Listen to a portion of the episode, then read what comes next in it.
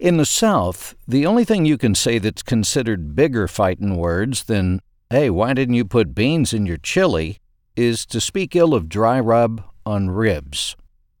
First, let me say that I don't fall on either side of the chili or rib fences. I can consume chili with beans just as easily as I can devour St. Louis ribs with dry rub or a rack that's been basted. There are plenty of other things worth fighting about, like why folks want to eat sushi. When you have plenty of batter in a deep fryer, there's no reason in the world to eat your fish raw. So, the guy who wants to put pintos in his chili or cooks his ribs dry instead of wet seems to me to be much less of a culinary lawbreaker, at least in my book, than those raw fish eating outlaws. I bring this up because I'm about to throw another wrench in the rib argument. I'm now making my ribs in an instant pot. Now, before you fellas start boiling oil and lighting the torches, hear me out.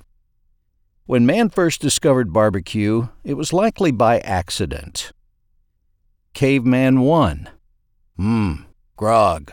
You dropped today's killin' fire. Quick, grab it. Caveman 2 then said, Wait, Krell, you smell that? What it is? Caveman 3. Hmm, me don't know, but let's finish swamp water we're drinking and see what happens. So, it was meat over an open fire that brought Brontosaurus ribs into the mainstream. Next came elevating the meat on skewers over an open fire. Then, just a few years later, Grog and Krell were able to push a large buggy around the first Walmart and buy a ready made barbecue grill.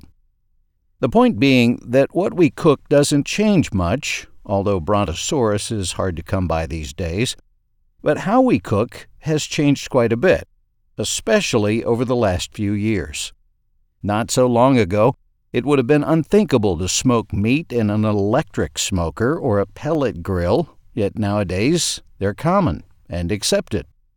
So I present to you what I believe to be the next and amazingly quick way to make ribs the Instant Pot.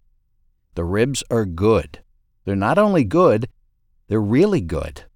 They're tender, tasty, easy, excellent, and quick to prepare. I know I've lost about half of the men right about now, but hey, pinch yourself, shake it off, and come back and pay attention. On a recent day in East Texas, when the weather couldn't make up its mind, which could be just about any day in East Texas, I wanted to make ribs. I'd thawed them, I was ready to get my smoker, which is a big green egg, going, and then it clouded up. Then it began to drizzle. Then it began to rain. Then it began to pour. I was drenched. After turning off the garden sprinkler, which, along with washing your car, is a surefire way to get it to rain here, and moving the egg back under the patio cover, I dried off and turned the TV to YouTube to look for alternative ways to cook ribs in the house. I was surprised to see how many rib recipes there are for the Instant Pot. Actually, I really wasn't all that surprised. I've long proclaimed my adoration for this modern pressure cooking marvel. But there once was a time not so long ago when cooking ribs any other way than over a caveman type fire while pounding on your shirtless chest would have been a capital offense. But men have been slowly and unknowingly softened by the introduction of shows on the Food Network and HGTV. The women have tricked us, fellas. I'm fairly certain that while the guys were in their man caves during football season, the women held meetings to figure out a way to break us down and get us to sway more toward their side.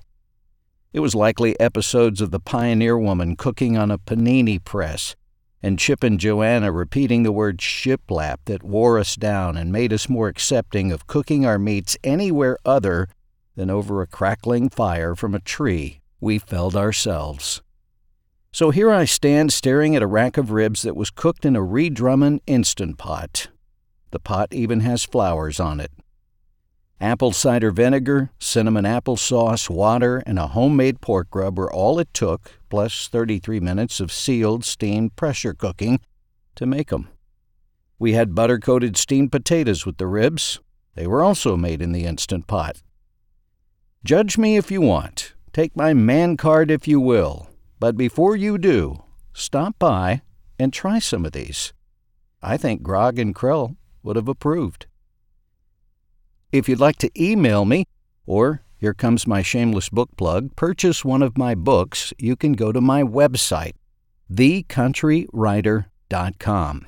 And thanks to my sponsors, Abi Media hosts our website, and thanks to First Eyes and the Genesis Group. I'm John Moore. Thanks for listening. I hope you have a great rest of your week. God bless.